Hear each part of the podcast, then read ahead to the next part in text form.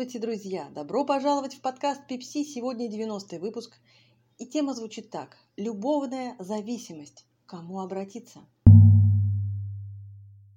Дело в том, что с любовной зависимостью, или как ее еще более правильно называть, а, аддикция, любовная аддикция, человек может обратиться к специалисту медицинской направленности к психотерапевту, но не к психиатру и к наркологу. Почему? Потому что психиатр любовной аддикцией не занимается, как и нарколог, несмотря на то, что речь идет о зависимостях, то есть пристрастии, привязанности, болезненной привязанности к человеку. Но в том-то и суть, что психический аппарат наш реагирует на психоактивные вещества, когда химическая зависимость формируется, и на человека, которому у другого человека сформировалась привязанность, вовсе не одинаково, несмотря на похожий механизм. Там запускается избегание плюс компенсация. То есть человек, имея пристрастие к определенным а, химическим препаратам или даже находя удовлетворение в привязанности к кому-то другому, он пытается избежать столкновения с тем, что решить не в силах, не может, боится и так далее. Плюс компенсирует недостаток дофамина, недостаток удовлетворения от того, что он получить не может, каким-то другим способом. Вот при химической зависимости это пагубным способом, пристрастием к химическим препаратам разного рода, психоактивным веществам, к алкоголю или к зависимостям не химическим, так сказать, социально приемлемым, включая даже трудоголизм. Это тоже способ избегания плюс компенсация. Также отмечу, что разница зависимости химической от нехимической, социально приемлемой, в том числе и любовной зависимости, заключается еще и в том, что принимаемые химические вещества напрямую, сразу, то есть продуцируют выработку дофамина, серотонина и других гормонов или нейромедиаторов в головной мозг. Когда речь уже идет о зависимости любовной, возникает первично всегда сильные чувства, который замещает э, первичный объект, причастный к травме. Почему вы спросите к травме? Почему здесь вообще травма? А дело в том, что принцип работы травмированной психики всегда связан с привязанностью, с зависимостью. То есть нетравмированная психика не испытывает аддикции. Здоровая психика человека не стремится к этому принципу компенсаторному избегать и компенсировать. У нее все стабильно. Она находит здоровые способы получать дофамин, серотонин и другие необходимые нейромедиаторы. Чувствовать радость, удовлетворение, покой или активизироваться, но без прибегания к каким-либо нездоровым, деструктивным комбинациям. Кроме этого, к веществам у человека чувств нет и быть не может. Весь кайф от э, психоактивных веществ от, происходит от вступления в контакт химии организма человека с поступившим в него психоактивным веществом. А вот чувство – это не только результат работы уже химии организма. Тут всегда замешан мощный поведенческий аспект, основанный на отношениях. А мы не можем избегать э, отношений, они так или иначе присутствуют в жизни каждого человека, потому что человек – существо социальное, и мы не живем друг от друга на необитаемых островах, на невероятном расстоянии. Мы каждый день практически постоянно находимся в контакте с другими людьми, на работе, дома с родными, с друзьями. Как правило, большую часть э, досуга мы все-таки проводим в компании с кем-то. Получается, что любовная зависимость – это поведенческое искажение. То есть нельзя игнорировать, что человек социален – Поэтому мы не можем рассматривать любовную зависимость как э, зависимость химическую. Совсем все-таки другие вещи находятся в основе этого нарушения.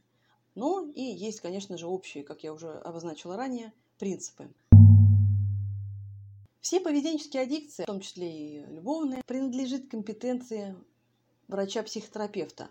А, но только в том случае, когда она сопровождается неприятными соматическими проявлениями, физиологическими реакциями, которые граничат с риском для здоровья, а то и жизни. То есть, когда человек перестает нормально функционировать, когда он становится неактивен, перестает быть социальным, у него идет нарушение а, социализации, нарушение физиологических потребностей, проблемы с принятием пищи, проблемы со сном, бодрствованием и так далее. То есть, когда есть реальная угроза уже для человека, риск тогда да, тогда здесь врач всегда должен быть первичен, потому что от того, какие препараты, в какой дозировке он выпишет, а только врач вправе выписывать препараты и назначать медикаментозный курс лечения, в отличие от психолога, психоаналитика.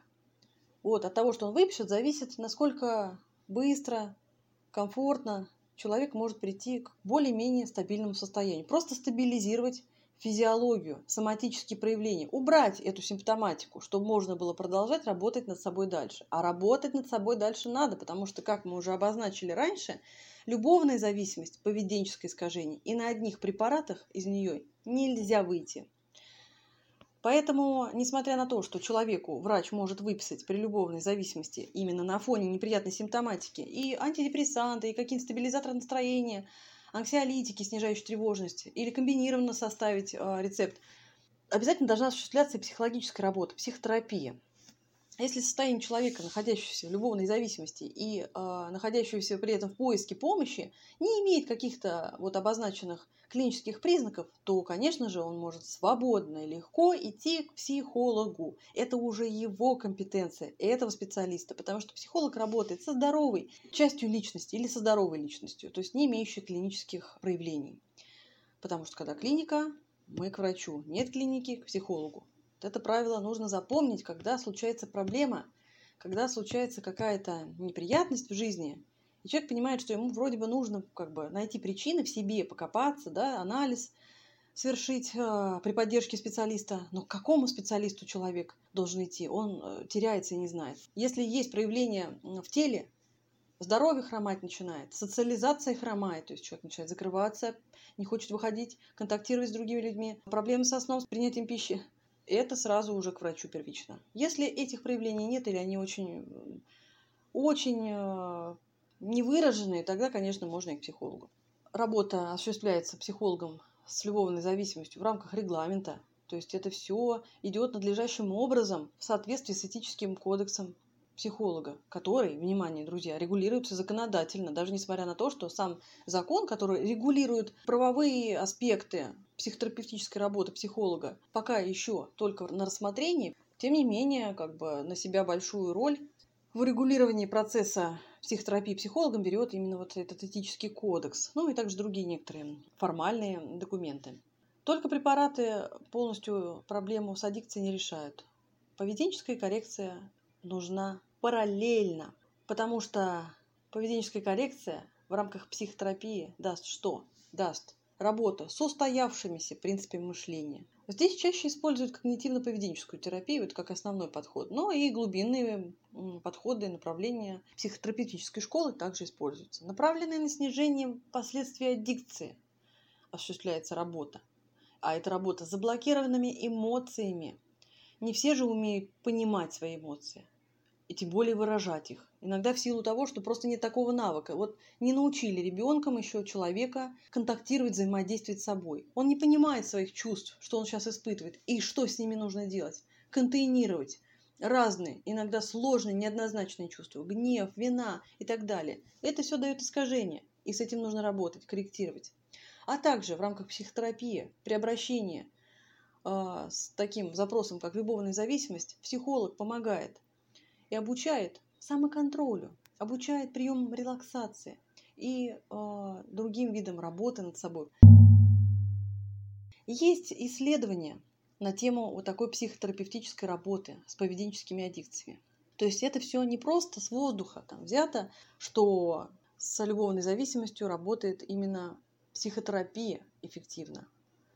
Порой в купе с медикаментозным лечением, назначенным врачом, а иногда и полностью автономно когда, как я уже да, говорила, нет никаких клинических проявлений. Например, есть исследования, которые касаются помощи людям, страдающим аддикцией шопинга или бесконтрольной трат средств. Это помощь анонимным должникам. Debtors Anonymous, созданная на основе 12-шаговой программы для анонимных алкоголиков. Автор ее Митчелл.